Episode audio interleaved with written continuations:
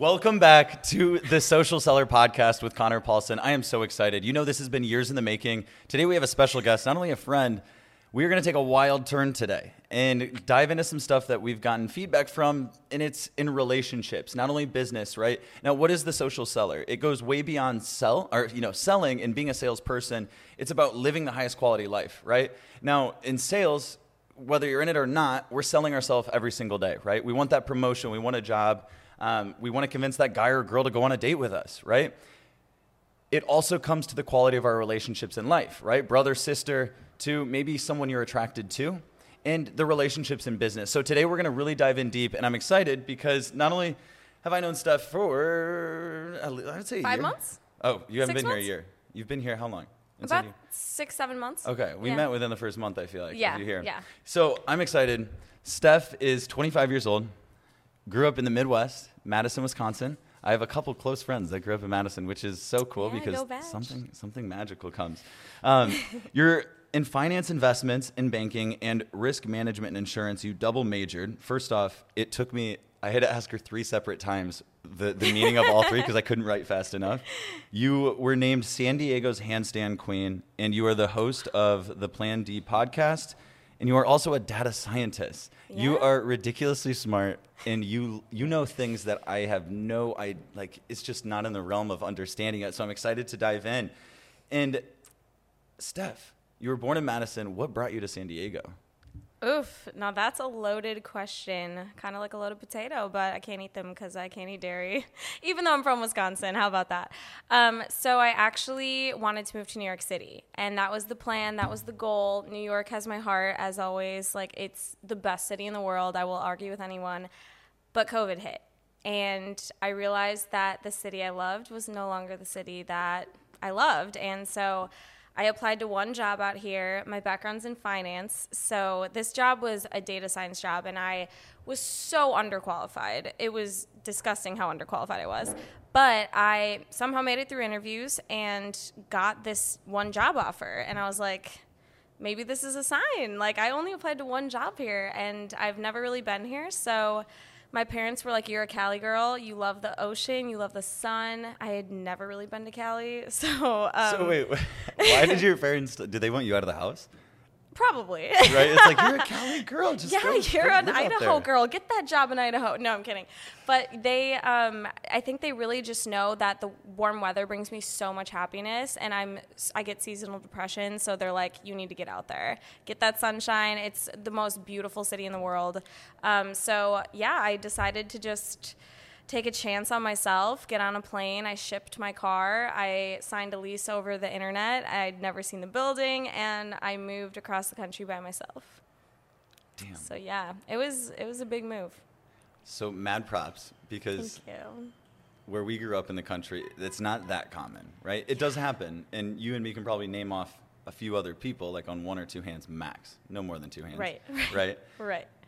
But with those people, usually, I'm starting to realize, living in San Diego now two and a half years, a lot of people, not just from the Midwest, East Coast, I'm meeting people all over that are coming out here almost for the same reason. Like something Right. about, you know, this is a generalization, but it's like something inside them is like pulling them towards something. There's something more maybe to experience in life, and I feel Yeah. like maybe at this time in life, it, it might be right. And it Might be the time. we're gonna just dive in because I remember in our first conversation, it was you know, so what'd you, why'd you make the move, right? Yeah. A fellow Midwesterner that Yeah. grew up in The middle of the, nowhere. the middle of nowhere. Yeah, Yeah. I was gonna say bumfuck, but yeah, exactly. and, and regardless of where you're at in the country, there's a lot of rural America, and I think that's where we can potentially represent how you can think different and maybe live the life you th- you think you could, but you don't know how yet, right? Yeah, especially when everyone around you is living a different life and they are all kind of sticking to more of a standard and tradition and then you being the black sheep of your family and thinking maybe I should try something completely different even if people think I'm crazy. I think that's really important to follow that gut instinct. Would you say that you're the black sheep? Because I Oh yeah. I'm the gray sheep, right? Ooh. Because like I see Never you- heard of that. Well, if there's white hat hackers, So know, are you kind of like in the middle? Like the you have a little bit more of a black sheep Well, sibling? I made the loaded statement of saying I was the black sheep at one point, and you and me both talk about how important self-talk is. yeah. and I realized that it almost like separates me in this way that it, I don't know. It feels a lot more comfortable for because I have a good relationship with all of my family. Yeah, and so yeah. it's not like I think vastly different. I got away, and I, I almost think that's what a black sheep is. Sometimes, Right. I could just have the wrong definition, right? Right, So. I'm saying the gray in the sense of when my family and and friends might watch or they, they support us, right? I Right. I don't want them to say like, oh, I was different because maybe it was. It's not that I'm. Yeah, we're different. We think yeah, different, and we're doesn't willing mean to take better action. or worse. It just means different. Yeah. Yeah, Yeah. I agree. So we're gonna hop in because you moved out here, getting out of a relationship that you were Yeah. in for some time. And yeah, Can you just talk about first off, whatever you're willing to share? yeah. Um, and luckily on this podcast, like yourself, right? It's all about transparency and as, Oh, as comfortable as you're willing to go. And I know you're very transparent. Like literally all the way. Yeah.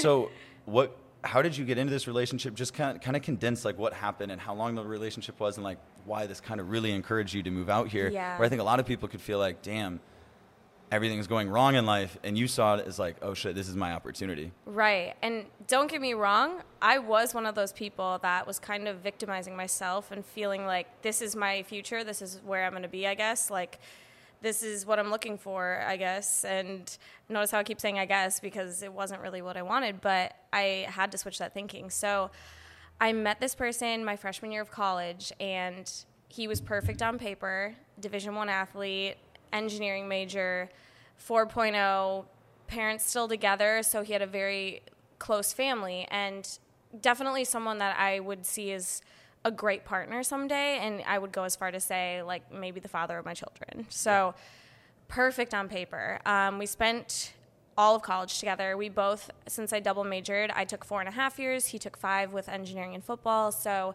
we spent about five years together. And near the end of the five years, I mean, obviously, through that amount of time, I grew as a person and I changed a lot of views on things. I changed a lot of ideas about where I saw myself in the future and where I wanted to be and if I wanted to move. And I had these feelings kind of start infiltrating, and I and they were like, maybe I want to be single, maybe I want to be alone, maybe I want to try, you know, exploring so many different things about myself that I haven't explored yet because I was almost just too comfortable with this person, and I I felt like we didn't really branch out. We we just knew what we knew, and he would come over to my house. We lived in the country on like 300 acres. He would come hunting. He would go with my family. And it was becoming just like, that's going to be my future. They were looking at land next door to my parents. And I was like, How old are you at this point? Just to give us context. like you're, I you're was at this point, 21. And they're talking when, about like when the talk about buying land. we're gonna right? build right next to mom Right. and dad. Like No, this that is was like no, that's, that was his dream. I feel to that. build, that right. scares the shit out of right. me. Oh my God. Can you imagine? Like I'm. That's I need worse than a cell phone contract. Two It is- years, let alone like rest of my life. it's worse than a rent. Like, Yeah. let's Love get a lease together. Love family. Yeah. No, I love my parents for sure. And it was more of one of those things where since I'm such a people pleaser, I was like, okay, um, this will make him really happy. This will make my parents really happy. They loved him. They loved him. And I think that was the hardest part too when you're in a relationship with someone and you grow these foundations with that person and you become close with their family. They start becoming close with your family. And I just started feeling more and more glued together and tied to him.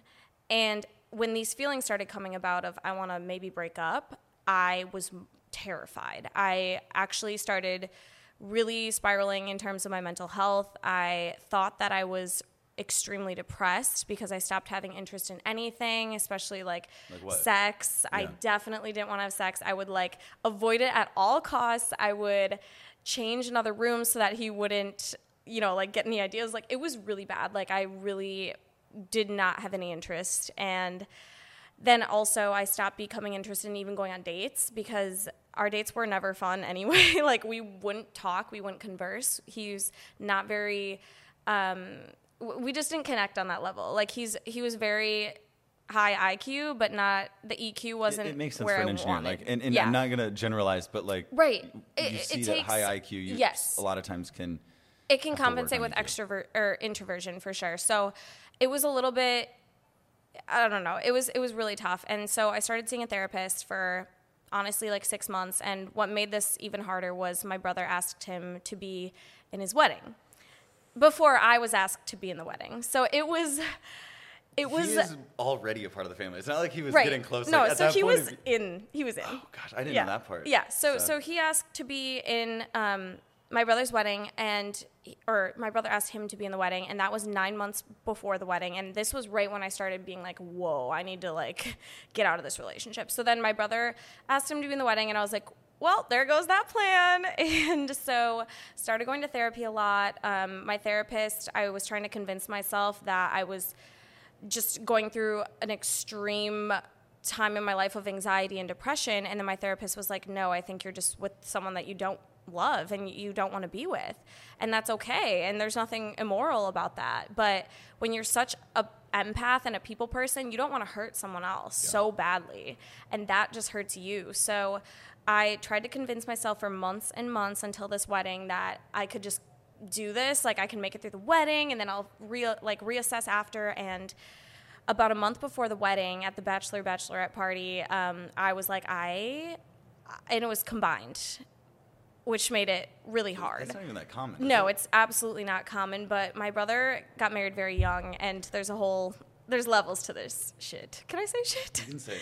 Okay, Oh, yeah. great. Oscar, do you approve? I mean, you draw more f bombs than. wonderful because World War II. I definitely I definitely say that. I gave up swearing for Lent, but we're gonna we're gonna just hold it to just shit. No shit is the only way. Yeah. Okay, so um, I was planning on doing it the day after this bachelorette party, combined party. And because I just couldn't do it anymore, my therapist was like, "This is affecting your life, your work, your well-being." Um, I was so stressed out. I stopped sleeping. I would have to take lorazepam to sleep at night. Like that's just an unhealthy time in my life to be in, and I needed to change something. So the next day, it was so horrible because we had stayed over at his parents' house that night, and he was like, "Oh, we're going to breakfast with my parents," and his parents literally bought me my gluten-free pancakes. And then I, in an hour, I was like, "I'm about to break up with your son.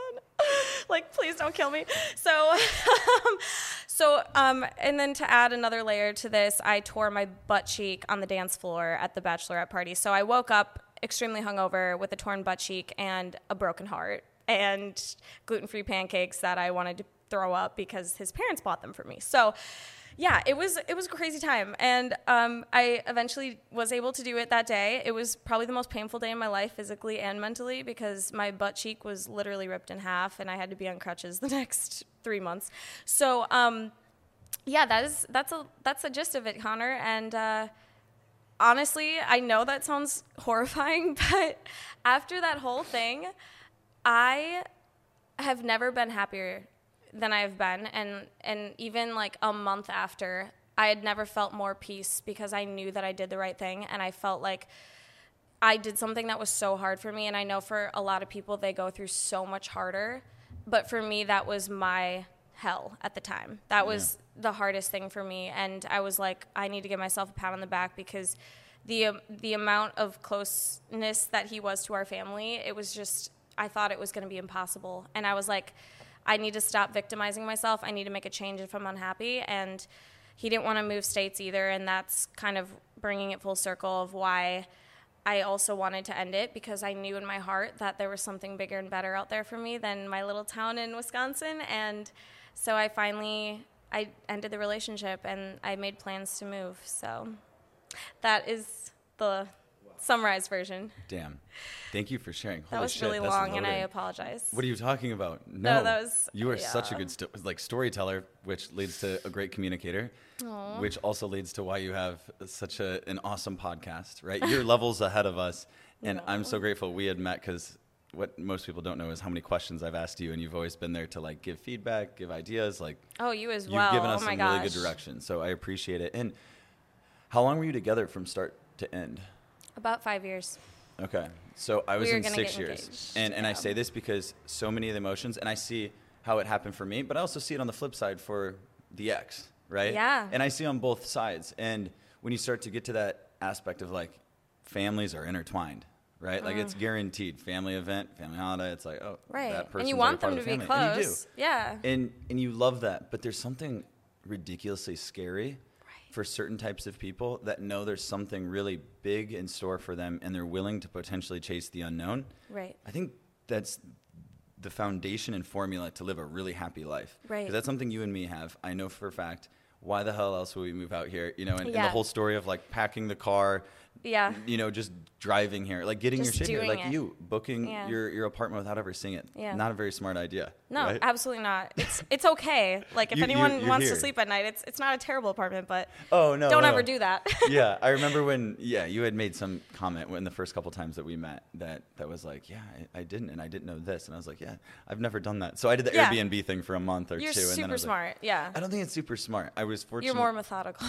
Yeah, I- see I look at you and I think you are. I'm more impulsive. Definitely. I'm impulsive in, in, in a handful of ways right? In, in ways yeah we won't go down that rabbit hole. Um, I, I just want to unpack like the the motive to move right? Because I think so many people and, and a lot of people that I was raised with and maybe you too you had friends that also probably felt like they could do a little bit more in life. Not like they needed to create something you don't know but Right. like they were just they're happy people whether they were good athletes they they knew how to communicate and people just loved being around them. Right. and you saw so much in them yet they didn't see that in themselves. And the, i look at it in so many different ways right? Whether it was k through 12 the people in my grade and in different grades that were really smart right Yeah. and i was like oh they're gonna kill it in life Yeah, right yeah. or the people that were really good like in, Right. and i didn't know this at the time but like i'll say now like emotional intelligence people just gravitated towards these in, these individuals Right. When th- right I know exactly what you're talking when about. I see these types of individuals, I'm just like, oh, you've got your life ahead of you. But- You've got some cool shit going. And then all of a sudden you finish high school, and it's very common in the Midwest and, and Mm-hmm. rural parts of the country is to like finish high school, not go to college, even though you might be one of the smartest people in, Right. in this, you know, your grade. Like Right. to give context, I think there was only like eight to 10 people from my graduating class that went to college. That actually started, right? Because there's more that like planned on going, but that like actually completed their first semester. That's in- blew my that's mind. crazy. I was probably at the if if like we asked everyone that was uh, going to college, yeah. put them on a rank, Would you be down here? I would be at the bottom. Really? Right? And I finished college, and I'd like to think like I'm I'm, I'm just That's I'm so far from success. But what I am doing is I'm creating my life, and I Right. see it happening, and I can say that I know Right. that my lifestyle was created because of me, and it started in college. Yeah. Right? You have to Yeah. work without making money. Yeah. So you have to fucking know there's something bigger in this world Yeah. than like you. than just getting married at 18, which nothing wrong with, but Yeah. it, it, a lot of people that we expected to be in California ended up choosing a much simpler life, and n- nothing to say that's a bad thing, but it's not what you'd expect. Yeah. And it just, I think part of it for me is this real fear of regret, regret in life. And then having the context of realizing I'm in my 20s. Yeah. Like, this is prime time, CP. This is prime time. We're never gonna what be I- this young what, what do you call yourself when you're talking to yourself? Because I'm, I'm talking to myself all the time, especially in the last nine months. And I have a good relationship with myself. I don't know if. I call myself anything. Oh, I'm. It's either like CP or like CP. or I'm like Connor. You gotta be hungry. Like every day in the car, whether it's headed to the gym or door knocking or something. I love that. It's like just yell it at the top of my lungs. I, I can't even imagine how many people on the freeway have seen like the vein in my throat. Like what is going on with that guy in there? Like he's yelling at someone. I love that. Um, pump ourselves up. Yeah. Not to go on a tangent. Now I want to get back to a couple questions. Can I dive in. actually Oh. just say one thing? Yes. So when we talked about people, you know, not branching out and moving and creating this bigger life than what they've ever dreamed, like I've been thinking about this a lot lately and I almost I almost kind of want to be them. In a way, I don't want to be them in terms of I don't want to live in Wisconsin. I don't want to be married right now. I don't want to be settled down. I don't want to be living a simpler life. But I do respect that a lot of them are actually extremely content with that, and I and they're content with less, I guess. And I feel like I'm someone. There's maximizers, right? Like I feel like we're maximizers. We want the top top. Like we want the best of the best. We want to be the best of the best. We want to do as much as we can in this life and live to the fullest. But some of these people are so content with so much less. And I almost respect that to like a level that I can't even explain. I, I You know what I mean? Like I feel like I need more I'm like desensitized to the small things and the simple things now because we are experiencing such elaborate things out in San Diego. So I'm almost desensitized to those little things that used to make me happy like waking up to a black coffee in the morning. Like I I kind of want to make sure that I don't lose that, you know? Yeah, I, I love it. Would you consider inserting instead of content happiness? Because I think It's Oh, just that's- being that's happy true. with Right. whatever it is. Yeah. Like when I lived in Asia for a year, it was like that was foundational for me to see people. I mean, the world is vastly different on the other side of the world, right? Yeah, Like yeah. it goes way beyond, and just being in the culture, the people, and seeing how they communicate. If we think of like the family or the person Yeah. in our life that's like, oh yeah, they, they just they grew up, they've never really had a whole lot, right? Everyone Yeah. has those people in their lives. Imagine like 10x less. Right. And then these people in Asia are 10 times happier, and I'm not exaggerating. That's- yeah, Because exactly. they're centered, and it's, I think it's happiness, right? So it's like, I think it's fulfillment. it's fulfillment comes with happiness, Yeah, right? And gen- yeah. Mm-hmm. I think genuine happiness breeds fulfillment, right? And that's the thing is, I think a lot of people we were raised around, like they're just happy doing that, Right. Right, and that's awesome. You found happiness. Right. That's what you and me are trying to And do. And they needed less to get there, though. It's and it's interesting. That's awesome because yeah. I agree. Yeah. There's there's a downside though to our Right. personality types and One our mindset yeah, to be a maximizer because it's always wanting more. And then you see in the corporate realm, right? Like these are the the people that have they chase money a lot of times. Right. I'm just going to give one example. You can chase a lot of things, right? yeah, that's the most money common. is common. Mm-hmm. Now you do it, and I have talked to so many professionals, so many mentors, so many people that then later in life have so much regret. Yeah. Because they worked and they made money and they did well and they climbed the ladder, whatever ladder it was, right? The ladders can look vastly different, different Mm-hmm. Yeah. colors, different lengths, Yeah, different yeah. heights. All of a sudden, you might get to a corporate realm. and along that path, usually I hear stories about these corporate professionals that they hit exhaustion. Yeah. Exhaustion in corporate America is fucking scary. Oh, this is you on stage and you're a keynote speaker Yeah. and you faint on stage because you haven't slept in four days, but this So has been the last six years of your life Right. because that's what the job demands. Or you're in, sitting in the DMV to get a new driver's license. You have heart murmurs and you Yeah. faint. Like I have heard more than 10 So of these bad. stories. And so there's this happy medium. Maximizers, yes, they work in certain places. I think in sales it works really well. Right. But you have to find balance. And so I think Yeah. We are on one end of the spectrum, and then like where we were raised could be closer to the other end. And I think what we should all chase is something in the middle. I agree. You need both at times. You always need both. I mean, our I think our the biggest challenge that we both face with our personality types is always feeling like we could be doing more. And even when that comes with self-growth and becoming closer and closer to who you want to be and things that even mon- monetary goals, right? Like there you always feel like you can be doing more and you feel like a day of rest is a day of missed opportunity. But you just lost a day. Right, but it's absolutely not true. And you can't, like you said, with these examples of people fainting and getting these health implications from not taking care of themselves, like you can't push forward if you have nothing left in the tank. So that's our biggest challenge, I feel like, just being maximizers, and we have to be mindful of that. But finding that balance is so much easier said than done. Right? Have you ever heard the saying, grind in your 20s, invest in your 30s, and live it up from your 40s and beyond? Yeah, I I feel don't know like if you I and me kind of live that. Oh, I mean, it's, it's a saying that kind of No, goes. It's I a riddle that with works, it, but I right? don't know if I want it. Okay, you know? let's unpack it. I, I don't. I, You're investing I in your 20s? I am, but I also feel like this is the time when we are. I mean, we're like objectively going to be the most attractive. We'll probably be, um, just because we do age. That's part of life, and that's natural.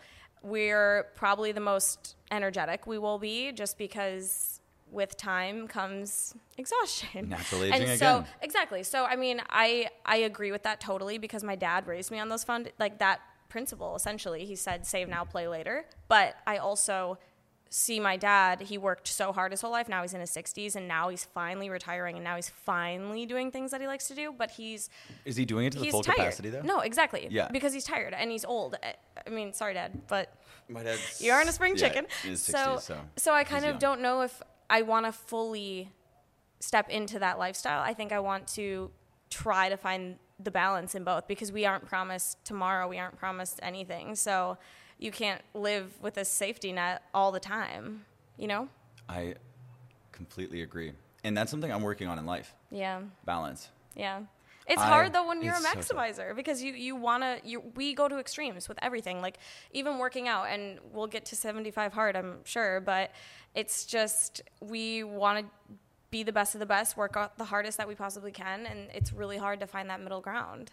And, and I think part of it is like knowing that we can live this better life and knowing what actions we have to take on a day-to-day basis to live that better life and then we're willing to take action for it now the consequences are is when you do that routine for so long it starts to feel like oh it's another day Mm-hmm. Yeah. so something that's helped me out there's a couple things and i'm curious what is what's helped you out because you live right and i think san diego provides that oscar Mm-hmm. Yeah. you'd agree too you were born Oh, and yeah. raised here but like for us coming here not only is Southern California very laid back, Yeah. like the most laid back for SoCal, Oh, yeah. right? And coming from the Midwest, I would say it's the easiest transition, I would say that right? too. I mean, and, and people are just go with the flow kind of thing. Like Nice. the, the you know the way people dress, it's like you can go anywhere with flip flops and shorts. Like, yeah, that's that's the it's creed just here. like Madison. yeah, and I just yeah, I, I think there's I've just noticed in my life that I'll catch myself working so hard in the last six months of my life. Last nine, no, yeah, last nine months. Literally got out of a relationship, started 75 hard, cut out substances for the second half of last year, right? It opened my eyes. It allowed me to heal, but it allowed me to learn how happy work made me feel.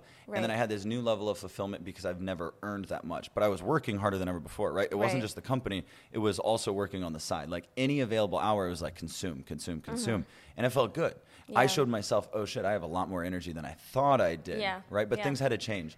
And the other note I wanted to make here was when we talk about people that go into exhaustion, right? We, we're talking like corporate examples because I hear a mm-hmm. lot of those. That's a lot of the times the people, prospects, and customers I'm talking mm-hmm. to.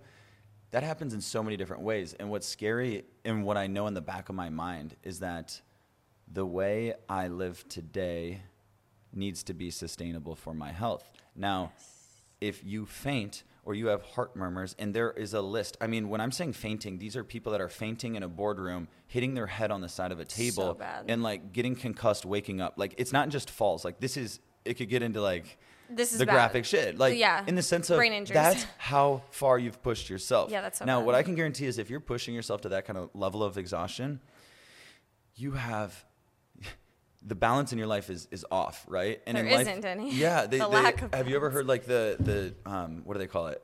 The stool, the stool of three legs, right? And they say Mm-hmm. This is the balance of life, right? Yeah. So you need to have balance and like, all right, what are the three levels? I'm going to butcher it, but it's like, Yeah. let's say physical health, mental health, we'll say spirituality, Right. Right. Now, you need those three to all be balanced for this three-legged stool to work or to sit on it, right? Right. But the second you start giving up physical health because Yeah. you're focused on career, Yeah. that stool doesn't sit right. No. You can fall pretty damn quick. Yeah. And those kind of analogies have always helped me, um, just Yeah. visuals. But what, what has helped you find a little bit of balance in between it? And, and uh, before I hand it off, the one thing that changed was putting in my goals that I read every morning is each week experienced a new place, friend, or adventure. That's really So, beautiful. Yeah. The other thing about goals, write it in past tense. Don't write it like I want to Oh, things. I Past like tense, it's already happened. Right? Train your Ah, mind. Train your yeah. mind. So experienced a new place, friend, or adventure each week. What was it this week? I got to play Torrey Pines yesterday. I've never been able to play scary. like yeah. Wait, play? play like golf. Oh, I thought Torrey you meant Pines like, like a big hike course. I was like, oh wait, yeah, yeah. No, that's how most people know it. Okay, yeah. yeah, and I haven't golfed in nine months, so I golfed with some buddies. wow, that's but like that was a new place. Right. Novelty You is really good for the brain. We're extroverts. We're social. We're fortunate to come from the Midwest, which I think is a superpower with connecting with people. It is. And living out here, I think it's more of a superpower in certain ways. I want to be Oh, careful with saying it, but No, it is. Everyone thinks we're way we super nice without even knowing that we're super nice. I think it's what I've learned in two and a half years is I think it goes a little further, and I think it's authenticity. And Yeah. what I've also learned is that people aren't quite as used to it, and so some people it can almost be like, "Is this guy Shock. real?" So I think the only way to to send that compliment and like for it to be received authentically and not be the schmoozer is they have to feel it. yeah. Everything about your body language needs to be congruent, It's right? you have to actually be coming from an authentic place in your heart. Yeah. And when you do that, I think people feel it. Yeah. But What- we both do that. Like I, I usually always come from an authentic place in my heart, or I won't say it. You know. I've n- I don't think I've ever heard you say like anything bad about a No. person, and I love it. Right? Yeah. There's no time for it. It's wasted everyone. energy. No, yeah, it is wasted energy. But um, things that I do to with be balance? balanced, Yeah. um, I would say I I like to remind myself the same thing that if I can't do this every day for the rest of my life, then it's not something that's sustainable. And sus- sustainability is literally Mm-hmm. something that I preach, and especially with nutrition and just dieting and goals like fitness goals everything like that like if you can't do this the rest of your life if this is just a season or if this is just for a vacation like that's not going to last and that's probably going to be harmful to you in the long run so um, i try to remind myself of that i also i have learned my brain and i know that if I do anything mathematical past 5 p.m., I'm probably not going to be able to sleep that night because I wake up at 2 a.m. solving calculus or code equations. So it's just like learning yourself, learn and becoming more self-aware. I know I sound like I'm crazy, but it's true. I wake up at like 3 a.m. and I'm like, okay, proc SQL, create a table, join, left join, whatever. So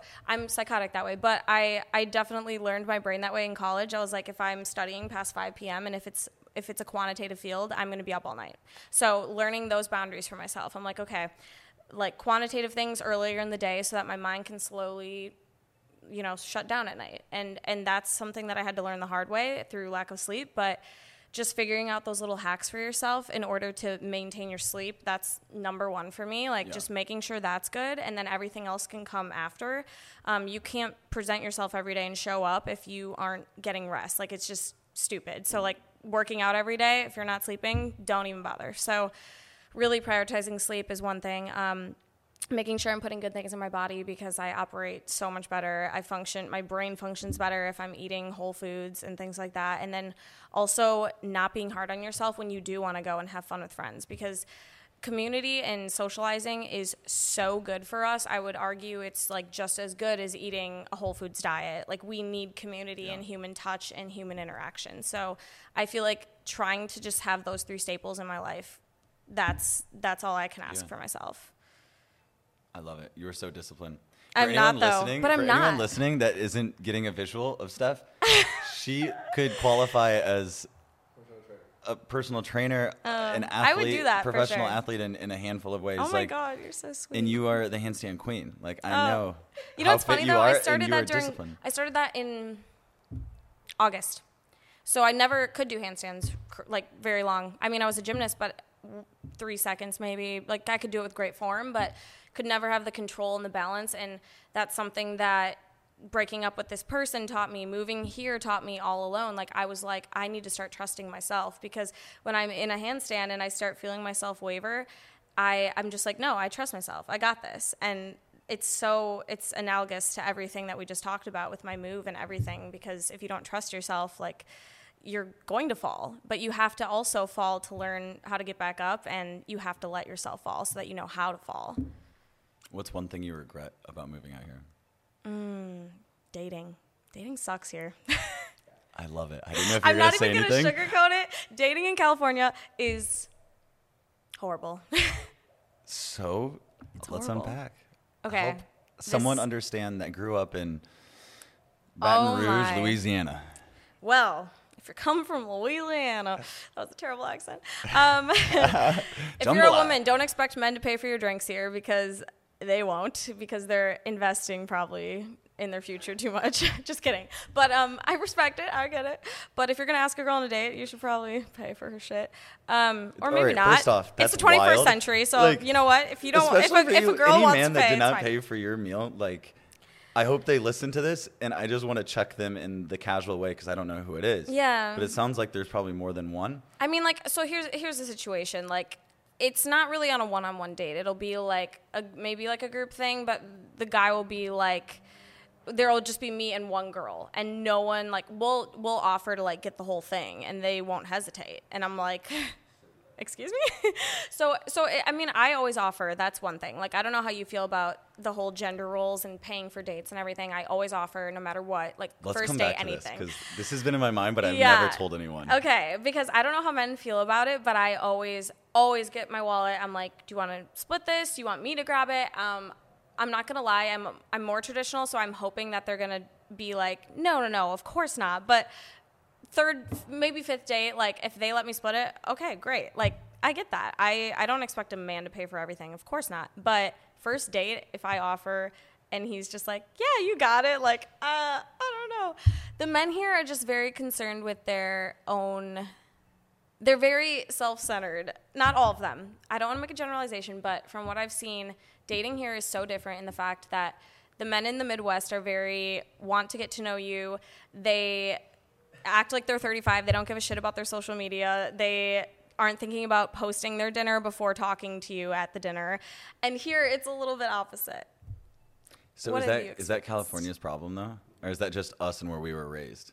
and like coming out here and this is a different environment, right? So, So- I'm playing devil's advocate because I have to love think that. like this too, right? No, I love flipping We the can't coin. expect that we grew up in a certain environment that the rest of the world's going to be the same. One- so, yeah, but get I, do agree, and there's so many aspects of this and theories that I have Yes. that aren't proven Okay. on the guy's end, right? Mm-hmm. First off, I think a gentleman, first date, anything one on one, you should always cover the bill. Right. Other part of this is after the first bill, there's like something, I agree. I don't want to say self centered, but people out here, all right, we're going to rewind one step because I have to give context. Why do people come to San Diego? Why do people move to LA? It's living To a better life. It's becoming something, right? So, what do those people usually have? What are those personality types usually like? They're driven, they're confident people, right? And you kind of have to be self-centered. You kind of have you to. have be. to have a level of selfishness that to the outside I think Yes. could look self-centered, but Right. you and me both have a degree of selfishness, right? Anyone Yes. that is on the track to live the Anyone best that life wants has to be, Yes. One. Yes. I Right? get that. Yeah. Yeah, and so I just try to remind myself because I experienced the same with women, and there's a transition. I found a groove. There's Mm. a groove to it, Okay. in an understanding. I'm saying like groove, and I had to think different. For the first bit, it was like, oh gosh, Yeah. it's shallow out here. Oh, it is really baby, shallow. it's shallow. It is shallow. I remember Their phone eats first in the before oh, yeah. you get a oh yeah, I've hello. gotten used to that. Um, yeah. I remember one of the first few events I came to when I was only living here for like a month or two, maybe three months. No, Mm-hmm. we'll say in the first six months, first three events. And I had men and women, separate occasions, ask me as like an intro question, what car do you drive? Or how much do you make a year? Or what was the other one? what Wait, do your parents do? What do, no, no, no, not a date, just any kind of Oh, like- conversation. Any like what you do your parents your, do? uh, like this is one of the first or second questions. Yeah. And to me, where I come from, that's just like, whoa. No, Because that shows me immediately that. what you value, and immediately I'm like, watch me distance myself from Right. you.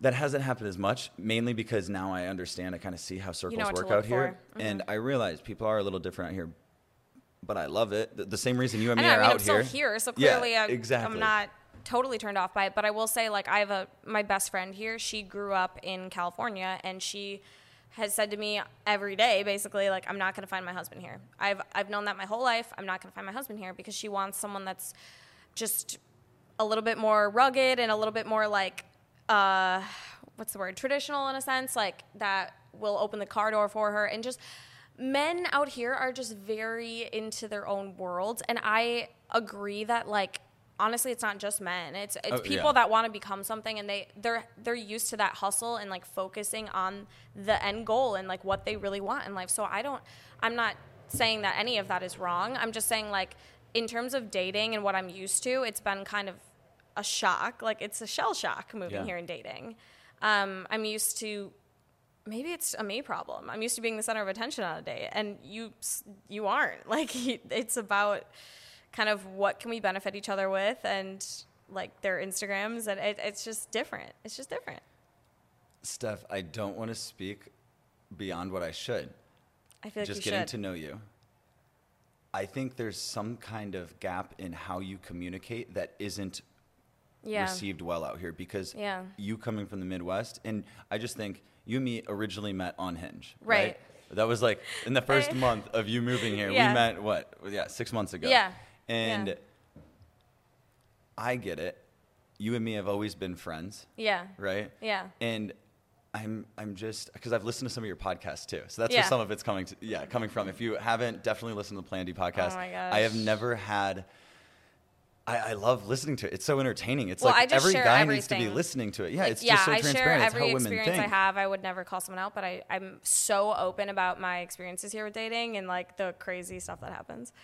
I mean, But continue. You're getting a- A, mild taste. Yeah, no, I, I think that it's just not received well. I think there's Mm-hmm. got to, and it happened to me too. Yeah. right? Like it's been a transition. I've gone through two different phases in the two and a half years living here that I didn't really like living here, right? One of them was like after the breakup, and I was like, ah, like you know what, like I can afford to live in uh, like Austin, few other Texas, cities. and Not a huge fan of Austin. I Yeah. mean, immediately I think Miami, right? Oh, yeah, I love Miami. Yeah, love Yeah. Miami, and we'll see where the end of the year goes. But I might test it out, and especially Yeah. with the way taxes work in the state of California. It's actually Don't even get me started. terrible. The taxes and the yeah, men. coming no, I'm you. kidding. taxes and The men. taxes they and actually men go in in the same California. category. No, seriously, they do. They should have a tax on men. you shouldn't like. No, I call men. this the mandemic because I the only way to meet people right now is kind of like dating apps just because of, you know, the shutdowns and everything and it's just been a time. So it's the mandemic. Why are you so open and confident to be able to transparently talk about your experiences with men? Like, obviously, there's a level of confidence, Yeah. but like, why do you and why are you so open to talking about it? And I know this is why your podcast is blowing up. Like, uh, I what do you think separates you? I think my thing is everyone goes through these situations in life and and it's not even just with men it's it's with themselves and like self-discovery and all these like really awkward times where we're figuring our shit out and figuring out who we want to be and even if it comes at the cost of my embarrassment, like I love sharing these stories because other people will DM me and be like, "Oh my gosh, I can't believe how much I relate to this. Thank you so much. Like I thought I was the only one." And it's especially I did a podcast on how to break up with someone when you're like when nothing's wrong because that's the hardest relationship to leave and the amount of messages i got from that and like people that i actually had someone message me yesterday um, that followed up with me and they said they they finally did it um, and it was that Props. podcast that helped them and and so i think at the cost of my embarrassment i'm so okay with that if i know that i'm helping someone else and i think sharing my stories and being vulnerable it just makes people feel less alone and that's totally cool with me like i want to do that for the rest of my life Because it's not about you. no it's not about It's not about you. i could care less like if Right. i'm a little embarrassed who cares Isn't it incredibly empowering when you're at least confident enough to put it out? Because it's Yeah. scary to start your first podcast and like oh my gosh to it's drop so it and it's like. I don't even want to share it with people because I it's like I know it can be better. I don't like I, I said um three times in the oh intro. i know You know, like, little dumb shit. people don't care And the second you get feedback, that's like, whoa, this happened. Mm-hmm. Positive, right? yeah. And someone was gonna physically hurt themselves Right. after the third episode, and they watched it Yeah. happen to someone that I don't That's know. crazy. And and like that kind of shit. Yeah. That blows my mind. I don't think when we're having these conversations, it's gonna impact someone like that, but it does. And Yeah. the difference is is being vulnerable. yeah You can only be vulnerable and talk about it openly, in my opinion, if you're confident in yourself. Yeah. And my one of my favorite quotes that someone actually told me last week, um, this doctor at Harvard, she's the one that wrote it, but it's essentially the price of admission to a meaningful life is discomfort. And that's kind of how I look at my podcast. Like, yeah, I'm sometimes when I, especially when I started it, it was uncomfortable and I felt discomfort sharing something so personal, but I feel more fulfillment than I ever have because people have reached out to me and said that it impacted their life in a positive way. So discomfort is the price of admission to a meaningful life. Like I, I absolutely love that quote and I want to live by that. Where do you want the Plan D podcast to go? What's the whole the mission behind it? Mm, yeah, I mean, I started it because a podcast gave me the confidence to leave a relationship. And so just helping other people leave shitty relationships where they feel lukewarm or having people open up to other people about their mental health issues. Like I'm big in mental health in that space too, so I talk about that a lot on my podcast and I think as long as I can just grow it enough to touch more lives, like that's the goal and um, I don't really have any concrete goals in terms of, oh, I want to make this much money. It's more of, this is what I'm passionate about. I want to help other people. And if money comes, it comes. So I haven't really been strategic in any other way besides that and following that goal. Amen. I think that's part of like why it's sustainable. Yeah. Again, you're like 40 plus episodes in to Yeah. yours. We're six or seven episodes in. But that's And so good. You've it's got to be sustainable. consistent. It's Yeah. got to be consistent, Yeah. right? And mm-hmm. to do that, in my opinion, I'm starting to realize is like I can't look at it like a job. And so the second I start to think about it like that, like if it's kind of malleable and kind of like still grassroots, And if- if it's a have to, I have to have. record. Oh, have to. I have to edit. Like it shouldn't be that. It should be I get to. I want to. Yeah, yeah, and and just with the hope that you can impact some lives. Exactly. Because it's not. If you're you never get into podcasting to make money. If you No. do, I think you can guarantee that You're your foolish. podcast is not gonna do exactly. very well. That can never be the main reason. it's felt right. No, it, it's it's not going to work. Yeah.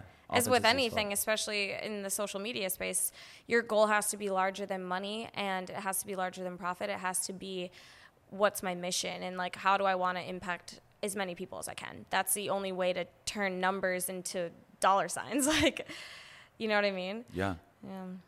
And going back to the relationships, Yeah. because I, I, I, you have so much experience, and you've had so many guests, professionals. You've Yeah. had celebrities, so many celebrities on your shows. Yeah.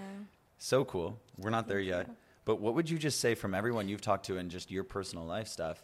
Being a young, smart, great looking female living in San Diego, what is the number one mistake that men make when they think they like a female or they want to date? Whether it's it's Oh. out here or just in general. So glad you asked this question, and I didn't even have to think about this answer. Um, this is something that's been at top of mind lately, and it's men and women. So not just, but since I date men, like I'm going to speak to men. Um, they come into this thinking off the bat, like, "Oh my god, I really like her," and it can be one or two dates, right?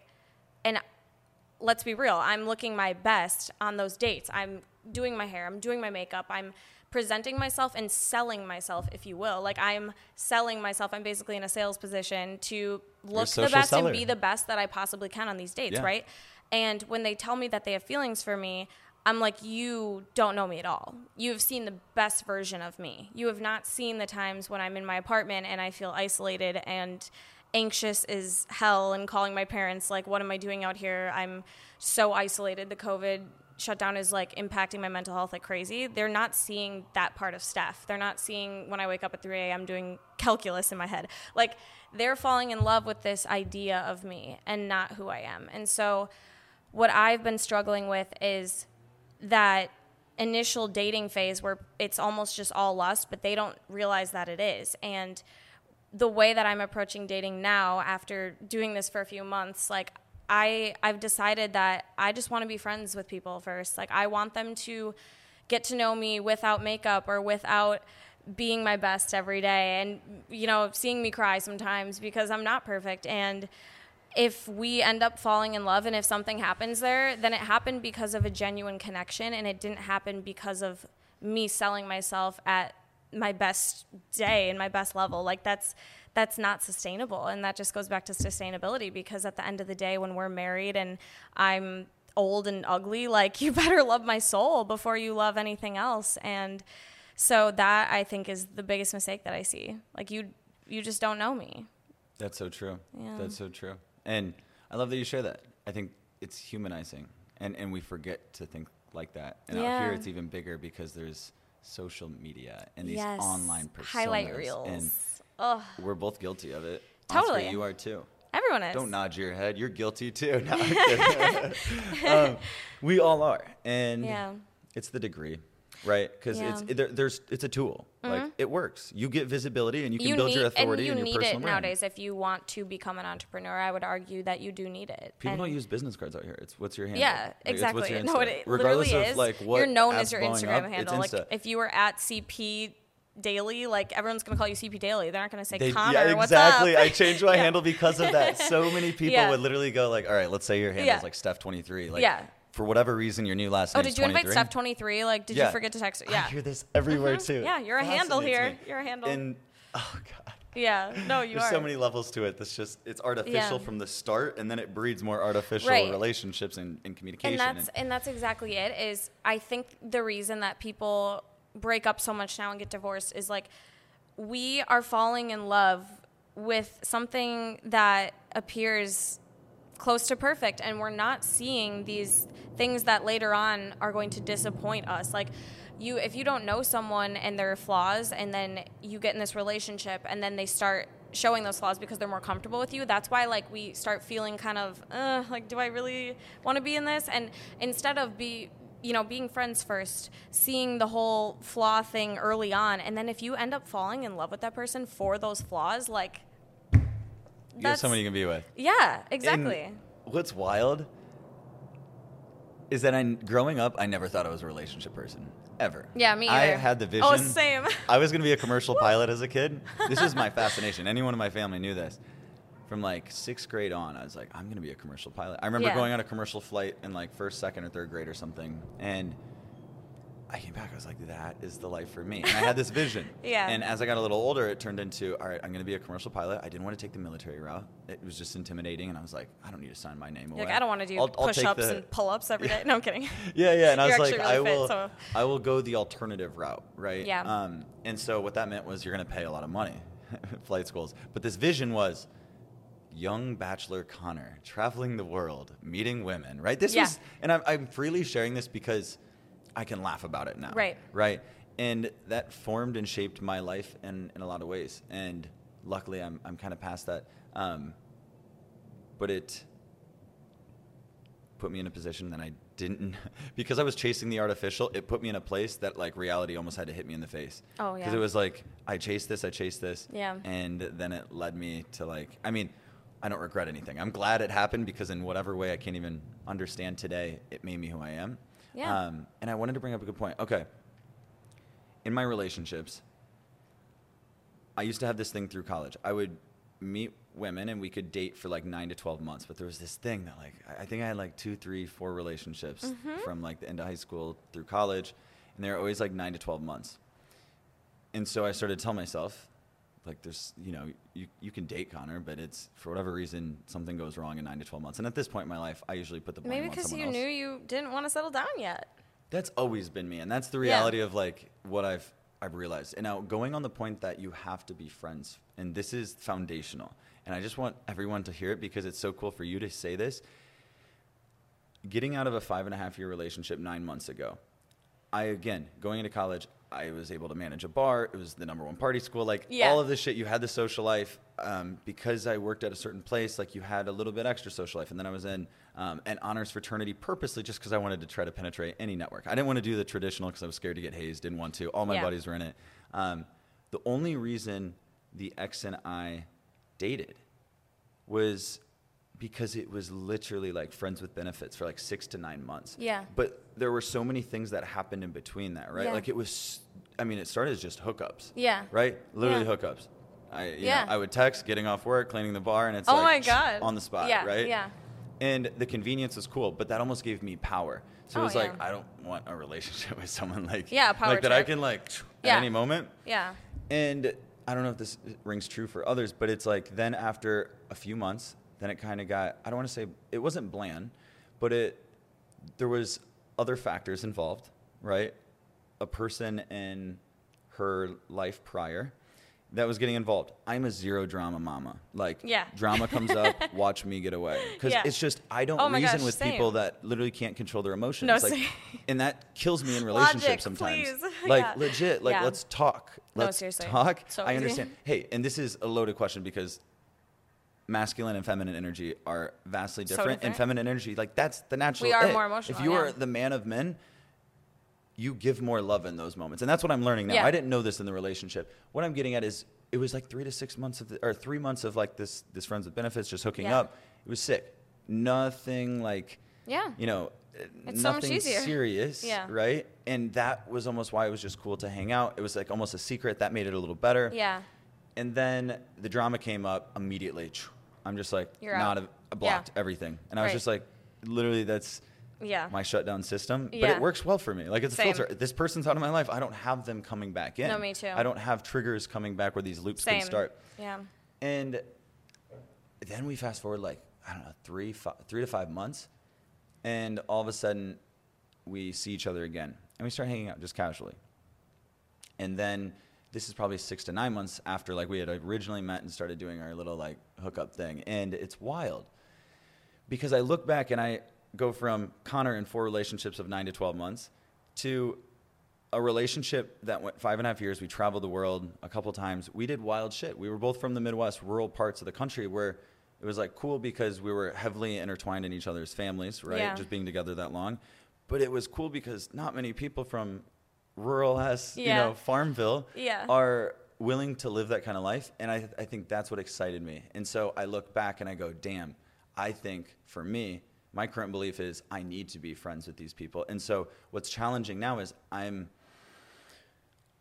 over the last three months, my life has been incredible. Something weird happened. With all the work I did out of the relationship, it felt like I thought this shit should have happened six months ago. Yeah. But now it's just starting. In the last two months, I feel like it's effortless. Like somehow I'm attracting the right people and the right opportunities, girls way out of my league. That's Like, because you put in all the work on yourself and now it's paying off. You know what I mean? Like you took time to yourself and you did so many things to develop yourself. And now you're going to attract better people. Like That's exactly where I was going. And, Yeah. and that's the shit that I don't know why I didn't. I've read the books and you have too, and they Yeah. say that to Just attract the better, per, like if you want to attract the best version, the, the whatever, the most beautiful human inside looks, there needs to be a physical attraction, right? yeah.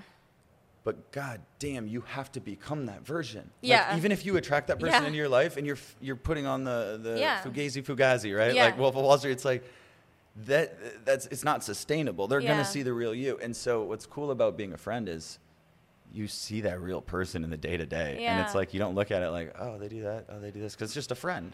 I If- think too we see ourselves in other people. So when we are attracting these people that aren't really bringing us up, like it might be because we aren't developed to who we want to be yet and so we're seeing parts of ourselves in these people and we're attracting that. And when you do become the full version of yourself or I mean not full because you're always working towards something better, but I, like when you really do the work and you you progress, like you're seeing better in other people like you're seeing yourself in other people and that version of you is so much better than it was before so like you're going to attract better people you know what i mean and it gets to the point that it's legitimately effortless. yeah But like what most people It's don't see is all the fucking work that goes on behind the Oh, scenes. it's so much and no one sees it, and No. that's fine. I now like that. No, right? that's there Used to be a version of me that was like, you up. have to show it off. yeah no, No. yeah When you stop showing it off, and like I don't even share my goals freely like I used to, and Yeah. the fact that I don't, they come true so much faster. Like Oh, they just come into fruition. Yeah. Right. Wild shit. Wild i shit. agree Yeah. Yeah. So the takeaway. I think we're both on the same page that Yeah. it legitimately just has to start as friends. Like it I- could be friends yeah. with benefits, it could be friends, it could be casual acquaintances. but just don't put the pressure on it to be don't something label more it, don't title it Never because the second that. you do it, fucks it up for both. It does, and like the pr- I think we're all too in this anxious period in our lives, and like with everything going on around us, like all the external stressors.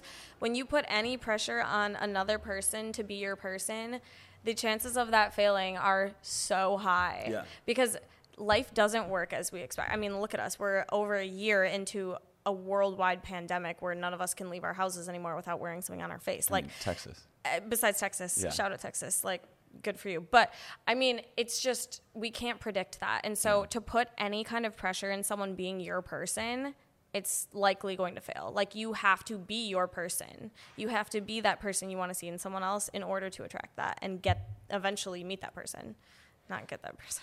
Get that person. Get Track that person. Big ass human Go magnet of beautiful it. people. And it's like when you live that life, it's Yeah. literally like you just turn into this huge magnet. Exactly. And it's like opportunities and people. Like it's mm-hmm. not just your Yeah, it's like quantum physics, mate. literally, though. Yeah, it's, It's like science. opportunities. It's business opportunities. It's No, it like is. It's so many different angles. It's getting mm-hmm. the invite to do cool shit. Yeah. Like random. It's it's so and cool. doing it and not sitting home and making excuses for it. You have to put yourself in good situations to get good things. I don't know. Steph, I want to ask you a question. You have such a good context, and, and you're a good looking female that lives in San Diego. So, this is something that's been on my mind. I haven't shared it with anyone. My challenge is, is I realize that for me to find the best, or not even the best relationship, like if, if I was, I'm open to anything in Right. the world, right? Like, I'm open to the universe, I'm open to a relationship. Yeah, as you should be. Fucking marriage, like Yeah. kids. Who knows? That's not what I'm looking for Yeah, right exactly. now, but I'm No. open to Yes. everything, Yeah. right? Mm-hmm. And part of it being, I think what I've learned and what I just shared is like friends. I think, in my opinion, leads to like longer term relationships. I Yeah. don't want to get into a relationship for nine to twelve months. That's Yeah. literally coming out okay. of a six year Can I relationship. stop is like you? Let's not let's not set a nine to twelve month timeline here. That, that was the problem going back. Okay, that I was, was the like, problem going back. I'm do past this? Like that. Connor, let's just. I created the problem No in timelines in the world. We No have no idea. Like nothing's promised. You Yep, know, yep. Time is irrelevant, right? And, and it's not even real. it's not even real. Yeah. Exactly. We created Some it. measurement. So the challenge is, is when I'm going on dates and I'm meeting people, right? And really cool people. I'd say one out of every four, I'm like, oh, I definitely vibe more than usual with this Right. individual. And I communicate effectively. And I do it from the start. That was something I learned in the past relationship that I didn't do as well as I could have. But I want to set realistic expectations. I do this for our business and why our clients are so happy. Right. But it's like, and guys, this is something that I highly recommend, is literally using the word the words. I want to make sure I'm effectively communicating with you. Just by stating that shows She's gonna what be you're like, "Have you read Emotional Intelligence, the book? Because hello, yeah, she she like might say are, something can like you train every man in the f- city? How does every female want that? Because I feel like that's a longing. Maybe it's it's I, incorrect. I long for emotional intelligence over IQ over anything else. All right, hell yeah. All I want. Yo, let's. I'm on the same page. I I think there's a balance though too, because because being smart is attractive as fuck. It Um, is. But you have to vibe. But And if I you're an that comes to engineer like my ex and you literally can't have a conversation with me about anything other than what we had for lunch, then I'm falling asleep yesterday. yeah, I'm glad you're out of the relationship, and I hope he's happy. He's married. He's probably got. I mean, he is in a long. He was in a relationship like a month later, and they're still together. So That's beautiful. know what? See, like, see, do you I did him that, like, a favor. Like that's the thing. You're doing them a favor. Yeah, yeah. We weren't matched. Yeah. So the problem that I'm dealing with is one. Yeah, you know, I'm on. I'm on these dates, right? And I communicate effectively where I'm at in life, right? I was in a relationship. I'm just I'm happy. I'm I'm never been so happy in my life. And I know the physical Connor probably looks fairly similar to the Connor a year or two ago. Yeah. But the Connor I know and the soul inside me Yeah. that's like not physical matters. is is like Yeah. levels above. I broke out of a shell coming into January. Yeah. The first three weeks of You January did. I was, remember like, seeing you, and you're like, something. I don't know what it is. I'm just so different than I was like a month ago. I've never had that feeling. And Yeah. so I communicate very openly and right from the start.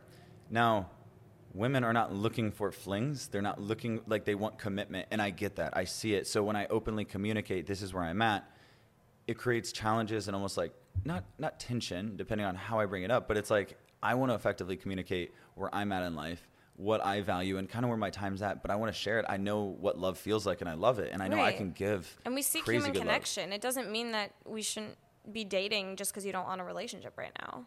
So why does it seem like women though are very turned off by it, or like I Right. I'm not going to commit, or like even if you do it for like a month or so, it's Mm-hmm. like hey. The the So- assumption of like we're dating almost happens, and I get it. I see Yeah. exactly where they're coming from. Yeah. I just want to make sure I'm.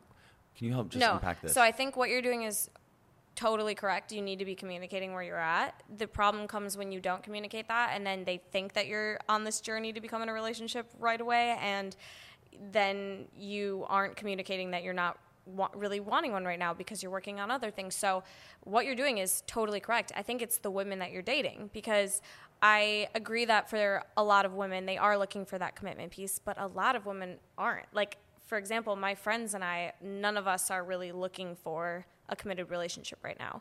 And so there are women out there that have similar personalities as we do and also just similar timelines and kind of career goals and like I said, I don't like to set timelines, but I also know like what my heart can give right now and what it can't. So I do think it is just the girls that you have been dating. And I I don't think that it's a category, but I think it's just kind of luck of the draw. Like you've been on dates with girls that are looking for something a little bit more committed and I think there are plenty of women that really don't want that right now and that you could share time with and enjoy time with because at the end of the day, like even if we're not trying to become in a serious relationship, people need human connection and like especially from someone that they're attracted to. Like I mean, Yeah. I can say it till I die. Like I don't want a boyfriend right now, but I'm still gonna probably want to date. Like I'm a person. I want to Yeah. date. Yeah. you know what I mean? There's, nothing There's- wrong with that. yeah. So I think it's just the girls that you've been on dates with, for sure. What and I think you're doing what, everything what right. should I look for? Is there something that I should look for that that's Yeah. like subtle that would like show me what what kind of Where are you meeting these and- girls? and fellow whether it's like Hinge, Instagram. I mean, Okay. with COVID, you can't really Right. Like, No, there it's aren't physical impossible. Events, Yeah. So, um, and then I would just say like in the building, friends of friends. They'd be Okay. all of those. Yeah, I mean, I think you're doing everything right. Like you diversified your portfolio, if we're going back to finance. So, I mean, you're getting these people from different sources, and I think there really isn't a way to tell, especially because going into a date, you don't know how it's going to go. You don't even know if you're going to connect, and like you really can't predict anything. Like I, there's things about me that probably surprised you after getting to know me, and then there's things about you that surprised me. So, I don't think there's anything you can really look for, but just keep doing it like Yeah. keep dating like it's not a day lost and and people think that it's a waste of time i have friends that won't date because they don't want to waste their time and i'm like how can you know it's a waste You're of blocking, time if like, you love haven't and any done it? potential, Like yeah. you don't even know. And there's friends that I've met from Hinge or dates that never turned into anything serious that I'm so grateful for, like getting to know you. So it's just, it's never a waste to me. If anything, I learned something about myself and what I'm attracted to and what I'm not. And that is the same for them. So it's not a waste. I mean, it's a pandemic. It's good to get out and socialize. So, keep doing what you're doing. You're doing everything right. Like I, I'm not even just stroking your ego. Like literally, what you're doing is what I would tell you to do. I appreciate it. Thank you. Yeah. It just doesn't always work. So, guys, I think to me, I'm only trying to come out of an authentic place in love. This is Yeah. still new to me, right? Like Right. a year ago, this was not the Connor, right? Yeah. And so it's taken a lot of work to get to this point and try to understand. Okay, getting out of a relationship, it taught me a lot. Yeah. Getting into the next one, I'm only gonna show up. Yeah. Like I think I might be the best boyfriend in the world. I don't know when that time is, and I'm You- open to you whenever are that going to be timeline the best is. boyfriend in the But it's Yeah. it's like legitimately, I really worked on it, and I'm like getting into the relationship. I didn't know how to feel emotions. It was Right. wild. Like that. I think for a lot of men, Oh my god, that's why I call it the me. mandemic. Like and men why are a like, what is hurts happening? so much. I know, right? But yeah. like it helps you grow so much. But only if you're okay with feeling that. Because that's the problem that we've run into, especially with friends of mine that are dating, and these guys are just shutting them out, not because they don't care for them, but because they really don't know how to feel anymore and they're afraid to feel. And it's they've been broken in the past and they don't want to feel that pain again.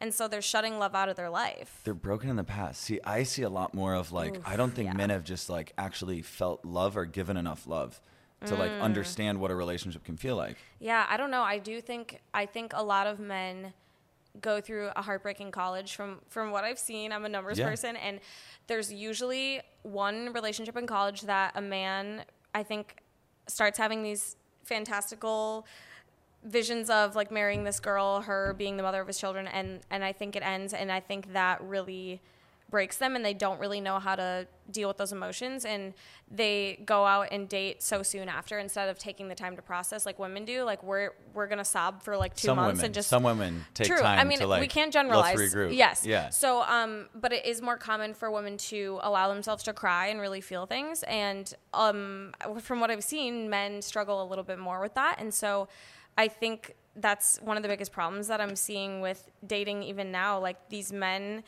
they have so much potential and they are such great human beings, but they're still so broken over something because they haven't taken the time to heal from it. You were spot on. And it's scary as hell. Yeah. It is scary as hell. Why I can confidently say this now after nine months, right? And there's still things I'm working on. And Yeah. again, why I go above and beyond Everyone. the outside to like work on it. I want to accelerate healing. And when I started looking into it right off the bat, it was like the first thing if you're getting out of a breakup and you want to heal and do it like that's the thing. If you get out of a relationship and you felt any degree of love, or if you're feeling sadness, there was some degree of love, right? if you feel heartbroken, there was even more. Now, because of that, you need to heal. You can get into a relationship because that's what's comfortable, right? I'm longing for this physical touch, Yeah. the love, whatever, Yeah. the things that I miss, right? Um, I remember waking up and it was like, oh shit, like you it don't takes have the someone place next of the pain to you. when you get into something you new. fill it with a void, but it's never there. And No. and I knew that. And so instead, it was just I almost went like I don't want to say dormant mode, but I just focused on work. I cut substances out, and that's really the biggest It's important. biggest thing that changed it for me. Yeah. And the only reason why I'm I'm even willing to give advice, I'm not an expert, but what is interesting is that over the last 3 months, I have had at least 15 close friends or different men from college friends to anything in between to friends out here that have all gone through a breakup and for Mm. whatever reason they come to me. And I'm happy to talk to them. And I just want to explain what the you're not phases are afraid like. of emotions. I'm a transparent individual. You, And- and- but you're right. You're, I you're worked with them. confident in yourself to know that if you're feeling something, it's not inherently bad or good. Like bad feelings and good feelings are equally as important to live a meaningful life. Yeah. You know? Yeah. What would you say is your number one piece of advice? Like, if you do decide I am going to break up with this individual, regardless of quality of relationship or how long it's been, Mm-hmm. Yeah. but it's like, what would you say the number one rule is now that it's been broken off? You've told that individual, but like, Right. what is the, the foundational step for you that you would say for you or females is like, this is how I'm going to move forward? Yeah. Okay. I would say there is going to be a time where you grieve and you can't rush that process Can't. because like you said, if there's grief, that means there was love. You can't have one that- there's a without the other. that. That's a beauty. beautiful. Like at the, I don't want to end my life without grief because that means there was no love in my life and no full, fulfillment or anything. So, yeah, I mean, there is a grieving process, and I wouldn't say rush that. I wouldn't try to accelerate that. But then there comes a point where, after I would say, like, if you've given yourself a few weeks to grieve, and then it starts just becoming comfortable to where you're just like, I could go to the gym today, but I'm just so used to like doing nothing. Like you you have to be cognizant of that and you also have to be like okay, scientifically emotions actually only last 7 seconds and everything beyond that we're creating in our brains. So Yeah. like we definitely like kind of milk things out and I would say surround yourself with people if you can. If you can find anyone, like if you don't have family or friends, get a therapist, someone that you can talk Yeah. to. If you are in your head I went to a therapist. Yes, a you can't isolate. Like I I say, my numbers. Like the number one thing that I would advise is do not isolate. Do not, do not, do not, because we need to bounce ideas off people. We need to express freely how we're feeling. Like that is just so important. But I would say like let yourself grieve. Do not isolate, and then once you give yourself a few weeks time, don't let things become a routine. Try to do anything like any novelty. Just go on a walk on a different place. Get outside if you can. Like go to a different gym. Go to a different restaurant. Like novelty is so key. Like you don't want to like keep wiring your brain in the same thought pattern, same thought processes. You just need that novelty and freshness in order to like start this new journey because any end means there's a beginning, right? So it can be a beautiful thing.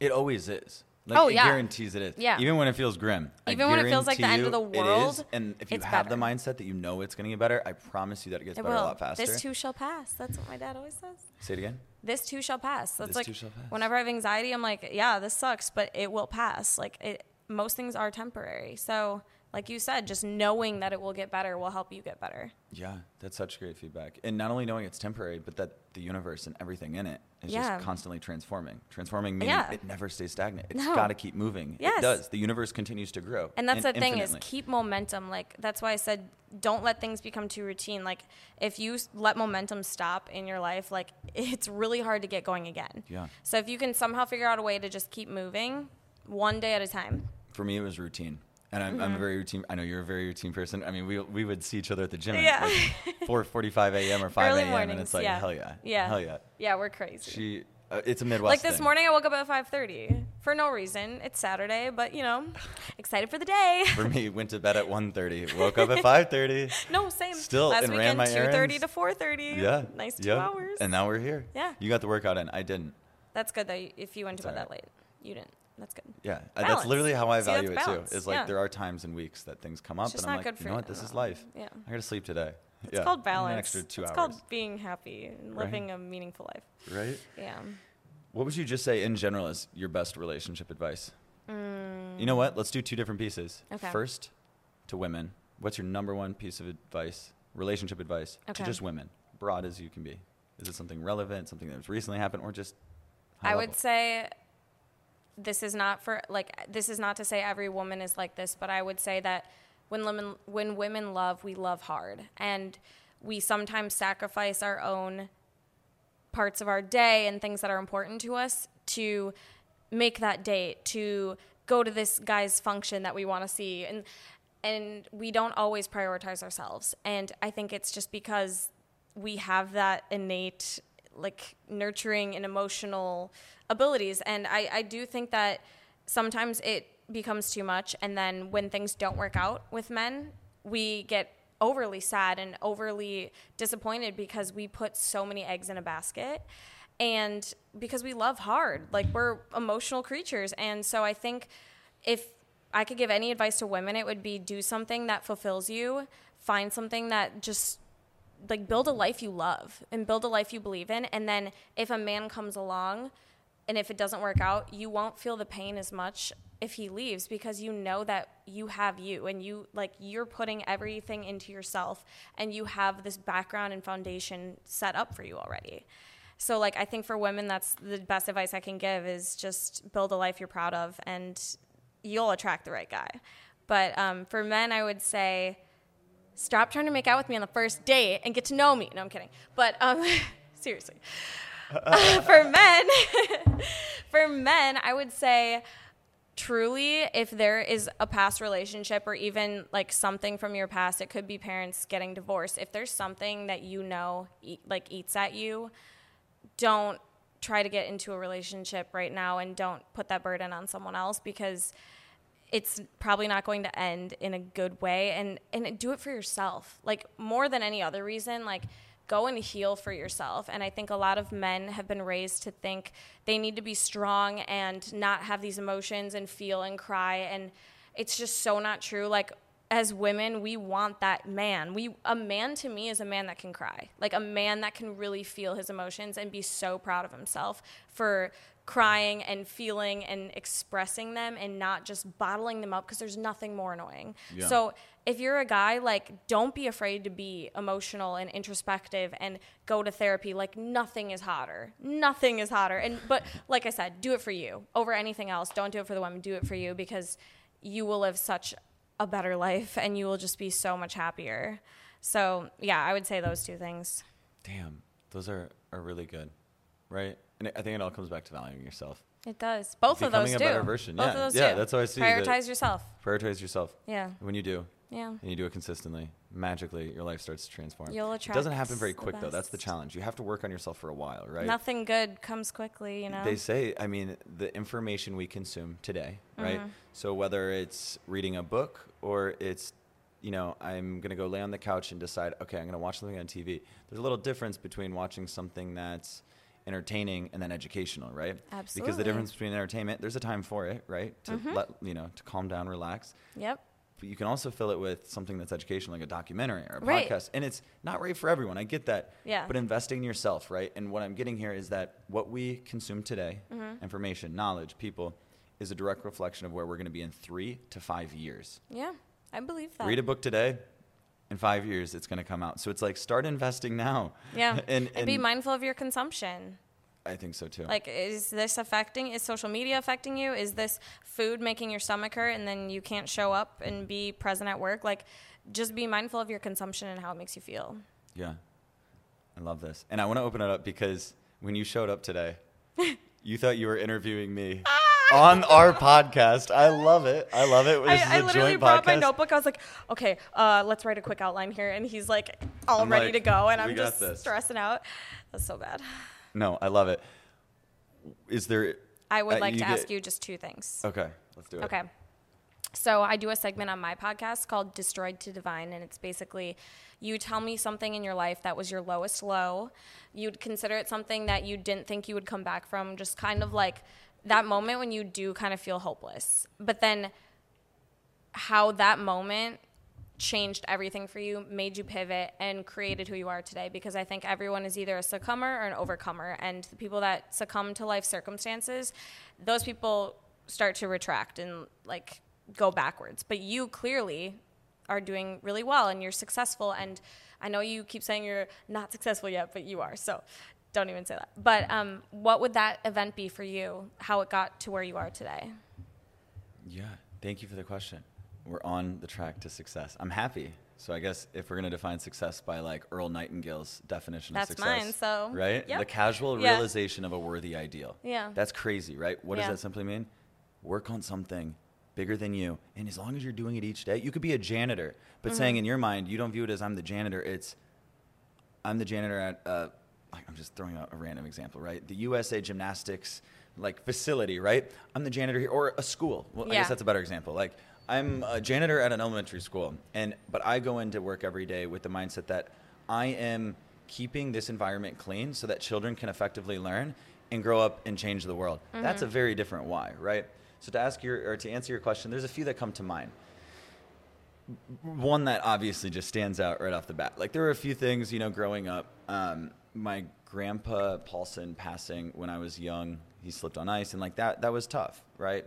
But really the one that just transformed me and definitely had me feeling not ever helpless, but to the point that I had for the first time in my life, any kind of thought of like, what would people think if Connor wasn't around? This thought came once.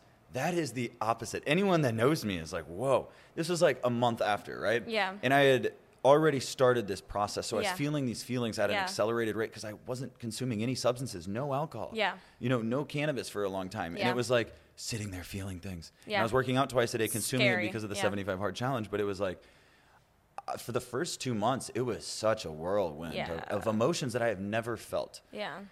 And it just had me feeling blah. Like I am so routine. Routine has saved me. And anytime I felt low, you know what? Shit, it wasn't even the relationship. The relationship was part of it. Yeah. But what it actually led to was a 17 day bender that wasn't planned. Oh, and this Oh. was You told me going into this. the new year. Yeah. Yeah. And I've never talked about this on a podcast, but again, I am so happy with life and the direction. And I know whatever actions I take, like good or bad, I don't regret it. It's Yeah. whatever. Like I, I can be a dumbass. Yeah. But we're human. Like I have fun. Yeah. No, Work you, hard, play you hard. need to- yes, yes. Well, this, as soon as we got out of the relationship, started like the second half of last year, just was very disciplined, didn't Hard. consume alcohol. Right. Part of that, you start realizing you don't hang out with a lot of certain friends. You're like, damn, I only hang out with them when I party. Yep. Um, and going, you know, this long without it. Then this past holiday, right, from Christmas and New Year, they happen to follow on or fall on like the perfect dates, right? Uh, Christmas Eve and Christmas Day was Thursday, Friday, and then the Yeah, next week was, was- New Year's Eve, Thursday, New Year's Day, Friday. Yeah. So what that meant is I didn't feel an obligation to door knock because you wouldn't be making that much. You No. wouldn't earn that much. No. And at the time, I was going heavy in door knocking because Yeah. like money was good and it was Yeah. just fun. Well, I after this happens, I'm like, okay, well, I have like 17 days. Connor, you need to go travel. You've worked, you've like you've stacked some money, more than you've ever earned. Like you deserve to go have some fun. And I'm like, okay, what does that look like? And I had a buddy that, you know, also loves to snowboard. He's like, come through. And so I go to Denver and I get a one-way flight because I'm like, you know what? I think I'll be there 4 days, but what if we end up snowboarding more? He had a place on the mountain. And I went. And then I hadn't seen him in 5 years, and so casually He's like, yo, you want a beer? We're just casually drinking. And then on the mountain, I was like, you know what? Yeah, like I'm around friends. This is a vacation. Like I do, I have, I know my relationship with alcohol now, and I have control of it. I Mm-hmm. Yeah. now know that I can stop it at any moment, right? That's healthy. I know, yeah. So that was one aspect. Well, then snowboarding, met some new friends. You know me, I'm a social person. Good things came. And I met a handful of people, and all of a sudden, this four day trip turned into 10 days, and the drinking kind of progressed because you meet new friends, and like, Right. there were certain places open. We live in a very drinking culture. drinking culture for sure. Yeah. And all of a sudden, like, I didn't even notice it in the moment, but it was just happening. So 10 days later, I fly. I think no, maybe like between eight, eight to ten days, I fly back to San Diego. It's the day before New Year's Eve. Two days before, end up partying. We're on a sailboat, like all random shit. None of this is planned. It's all spontaneous. But I'm around friends, and like they're also not working because it's in Right. between this date where your other business, you know, business owner friends, Yeah. they have time free too, which doesn't happen that often. Right. The dates fall for them too. So then naturally they wanted to party too, and two days of partying. We're there the day before New Year's Eve, sitting in my buddy Pat's apartment. It was a handful of us guy friends, and we had all, you know, hung out that day. It was like 11:30 at night, and he has a conference table in his room. Like that's how serious Mm-hmm. so some of our friends are. um, and we're all sitting there, 11:30 at night, and like, what are we gonna do for New Year's? And for me, I'm like, shit. I'm not gonna go into these holidays. Like I was in Denver for Christmas. Yeah. Like had a blast. Coming out of a relationship, I was like, I am not gonna throttle down my life at all. I'm gonna throttle this shit up. Yeah. And that's also what encouraged probably the substances and just Yeah. having fun. Well, it's just Um, yeah. Yes. Yeah. And I It's just caught just myself with the filler word. I just people. I just used the UM word. Shit. Oh my gosh, I used that like seven thousand times in this podcast. So Hey, Sorry. no worries. What ended up happening? We decided at 11:30 at night at this conference table, we're gonna go to Rosarito, Mexico. We're gonna drive across the border, right? It's only 15 minutes that way, Yeah. right? We can see Tijuana yeah, from here. it's close. Now, they were like, yeah, we're so. It happened very fast. We figured out we, there were two suites left. We could get them. We booked them, and the rule, what the rule was, everyone go home, sleep, get back here, shower, have your bags packed for a, a one-day trip to Mexico. Be showered, be ready, be here at 9:30 a.m. Well, all of us were, and then we went, and one night turned into four. And at this point, I had been drinking from Denver Yeah. to like San Diego. It was like spontaneous shit. Yeah. And like I'm not saying like every day was a straight bender. Like I was Right, still like getting right. work and things done in between, but it was definitely a lot more casual Yeah, than any other yeah. time. And and went to Mexico, really let loose. And it hit me right as we were crossing the border. You know what? Since I've been 21 years or older, like of age to drink or consume alcohol, I've never been on a guy's trip in my life. Yeah. Like a guy's trip, guy's only trip. Yeah. So this is my first. That's a cocktail of testosterone. Yeah. What Oh, happens with that? Nah, yeah, that's bad. Really good tequila Yeah. for really good times. a, you know, a really good price. You're paying in pesos. And for anyone that doesn't live in San Diego, tequila is like the go-to for anyone. That's you all I anyone drink. what they Everyone they, made they fun of me in Wisconsin because I Everyone love fun of me tequila. I was like, it's so good, and now or everyone they thought you were just wild. They're like, why? No, I know they like, thought I was like a crazy partier. I'm like, Yeah, no, like it tastes good. I, like, when you get the least hungover good off of that. tequila. Yeah, Yeah, and it's just the most fun because Yeah. what they say is It's not a tequila depressant. is is the only liquor base, right? So like whiskey, Mm-hmm. rum, you know, vodka, um, gin. yeah, Tequila is the only liquor that's digested as an upper. Right, So the way exactly. it naturally digests is like you just You don't you get feel good. tired. Yeah, I love that. you don't see me sleeping on tequila anyway. Right. Okay. So to bring this full circle, after all this shit, and like in Mexico, there were substances involved, Right. and I was really just trying to have like I knew that I was going back to this like I was going back to January third, and January third will always hit me because that was the first Monday of the new year. I am goal oriented as fuck. I Yeah. always have plans, and I am excited for this new year because I've pre-sold so many clients. Yeah. And I know that the first day is like, let's collect. Yeah. This is a big month. This is the momentum that we, we carry throughout the whole year. Well, I get back. It wasn't one night there, it turned into four nights. Yeah. And it was just intense party Yeah. nonstop. It was a blast. I don't regret any of it. The friends, the memories, the memories I don't remember, Yeah. that we don't remember. Right? It wasn't just me. It was all of us. It was this collective that just kept beating each out. other. and uh, we get back. We drive back. It's Sunday, the day before. Yeah. So January second, right? oh yeah. That was not my plan at all.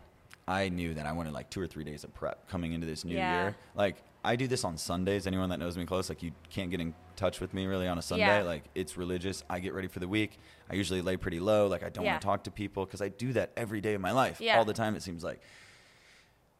And I came back, Steph, and it was like 4 p.m. when I got home in my apartment.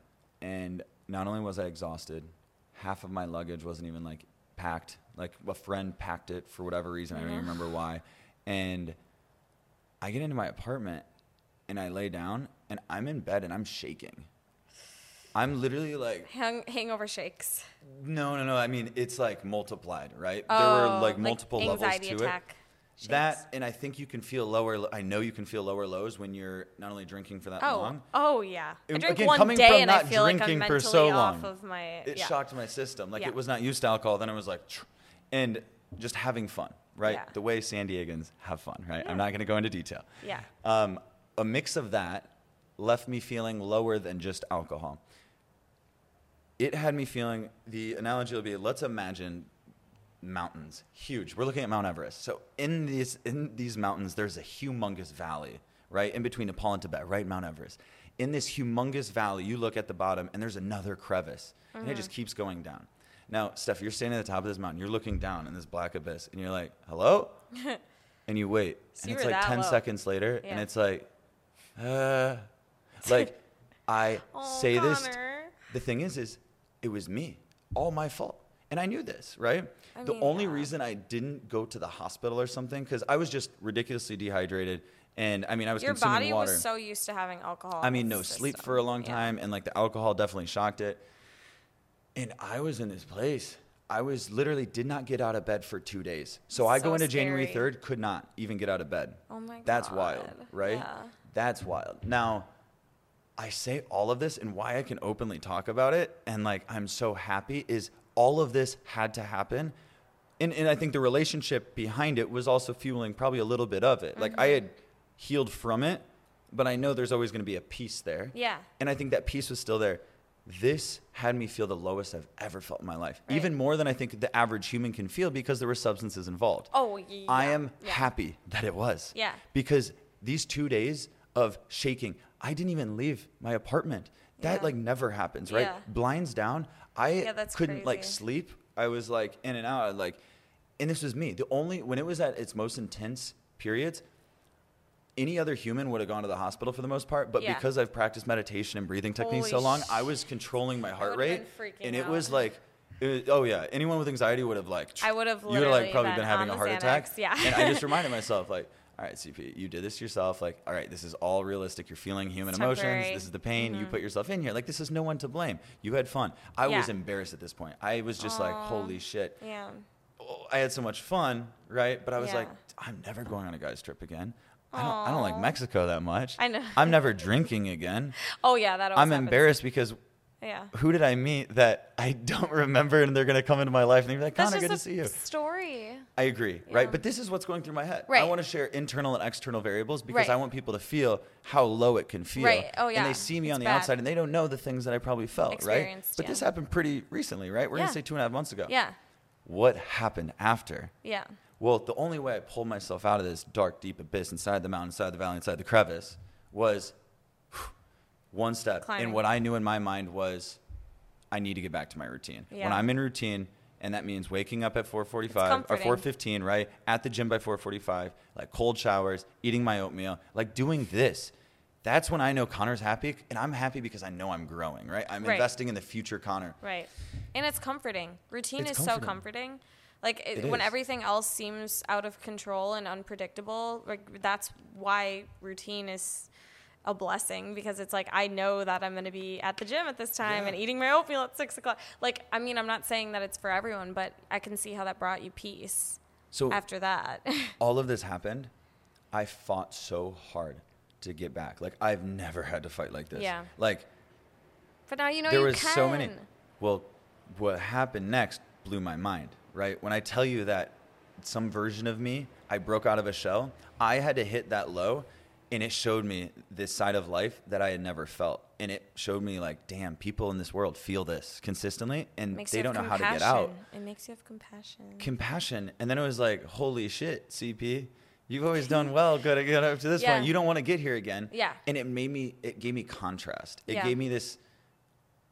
It, it is literally what helped me break free of like this past. Now, Right. the next level, and this goes into like this sub story, and this is how I broke free of the past relationship and my future. So, when I got out of this five and a half year relationship, within like two weeks, this girl, I don't want to say any geographic location Right. or, or give context.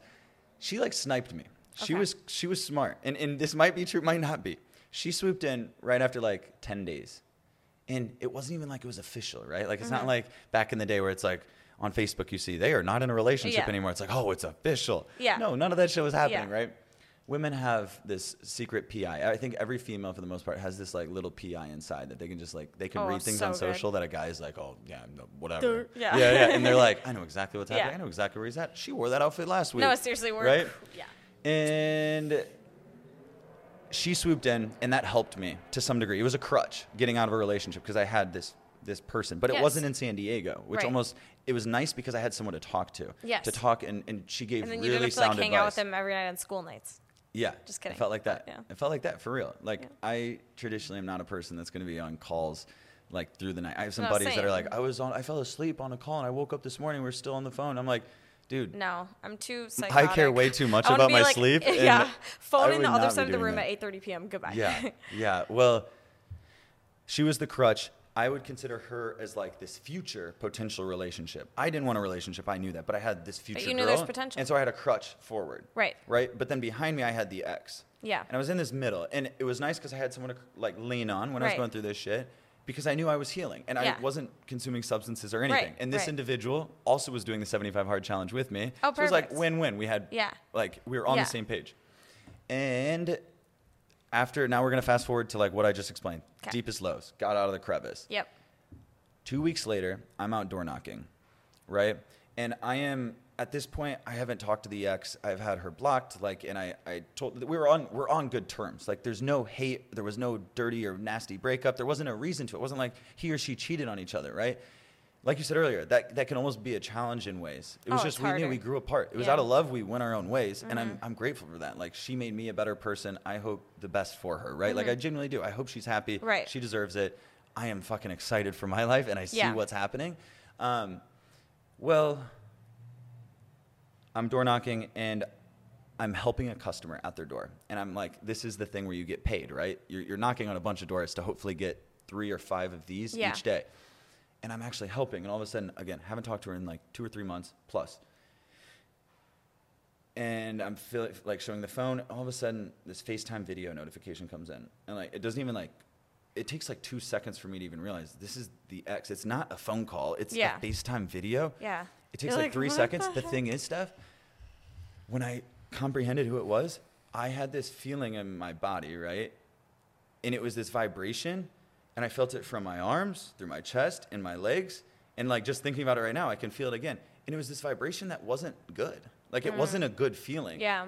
It wasn't. And that's something that later it showed me like, damn, Connor, you're doing the right thing. Just keep fucking moving forward. Yeah. And so anyway, help the customer. And I'm like, what the hell? Like Yeah. when you you end a relationship, I think it's probably common, or maybe I'm different. You think, what's the first interaction going to be like with my ex? Yeah. Right? Like, am I going to see them in a grocery store with another person? Yeah. Are they going to be? Is it going to be an engagement feeling. notification? Like, who cares, right? But you usually, our mind likes to think worst case scenario. Yeah. And so the fact that this was it, I was like, okay. I call her back, like, are you good? Yeah. And she's like hysterically crying. Yeah. And I'm like, whoa, slow down. Like, are you, you good? Like, I can't understand you right now. And anyway, long story short, I, we get off this call. And luckily, like, everything was good. I was able to help her. I go sit in the car for a second right after. And I didn't realize what just really happened. And I sit in the car and I look in the rearview mirror and I look at myself and I am just smiling cheek to cheek. Like it is a smile I haven't seen in myself in like years. This is like back to like when I'm a kid. And I just start like laughing a little bit. And I'm talking to myself again. This is CP Yeah. talk, right? And I'm like, damn. I just immediately was this feeling of like love for myself and damn, I just handle myself so well. I have no emotional attachment. Like, holy shit.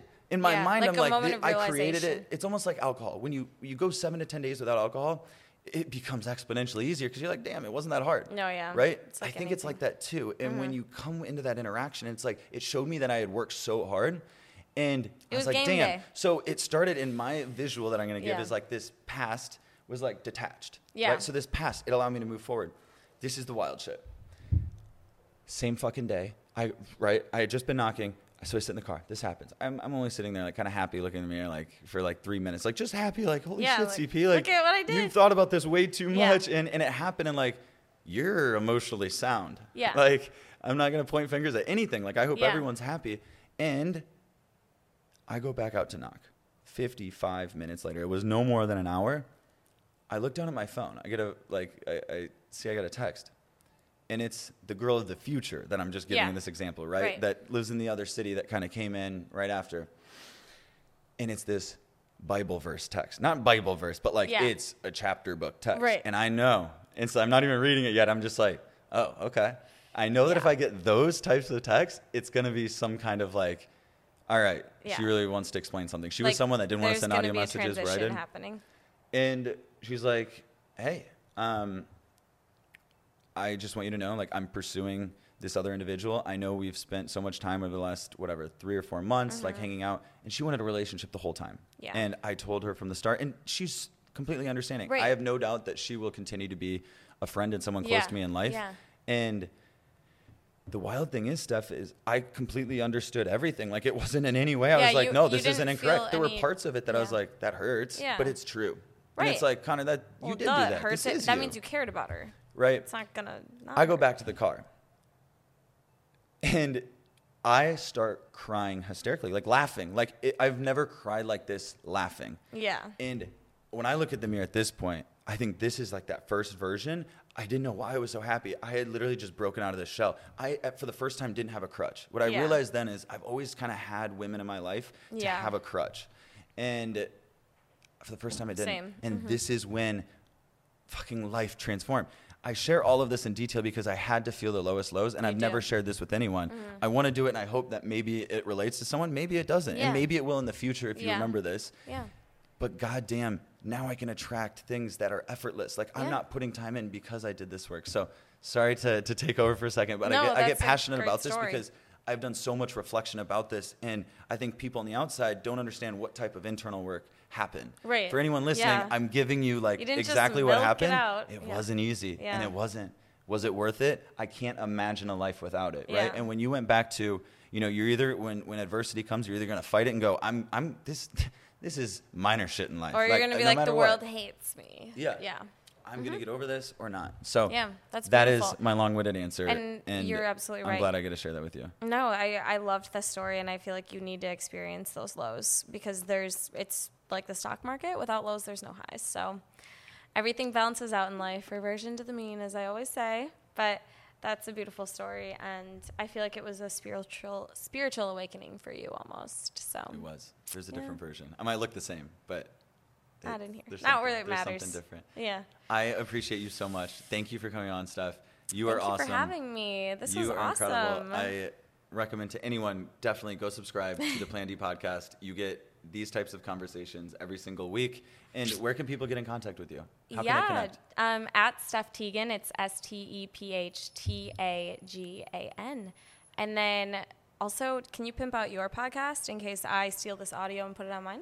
Yeah, make sure you uh, stay tuned to the Social Seller podcast, right? Again, what is the Social Seller? It goes beyond sales. It's being a high quality human. It is living a congruent life. Just like Steph, you don't work in sales, but you sell yourself and you've sold a better life to yourself and Yeah. you've created it firsthand, right? And these are the conversations we have. Now, every Tuesday, the new episode drops on YouTube, Apple, and Spotify at 9 a.m. Pacific Standard Time, 12 p.m. Eastern Standard Time. This is free value based content, and we would greatly appreciate more feedback. Thank you so much. We see more and more feedback every episode we put out, along with the educational content, free value content we're putting out every single week, anywhere from four to six videos. That is for you and uh, we'll see you on the inside. Thanks again, Stash. Thanks for having You're me. Awesome. Ah.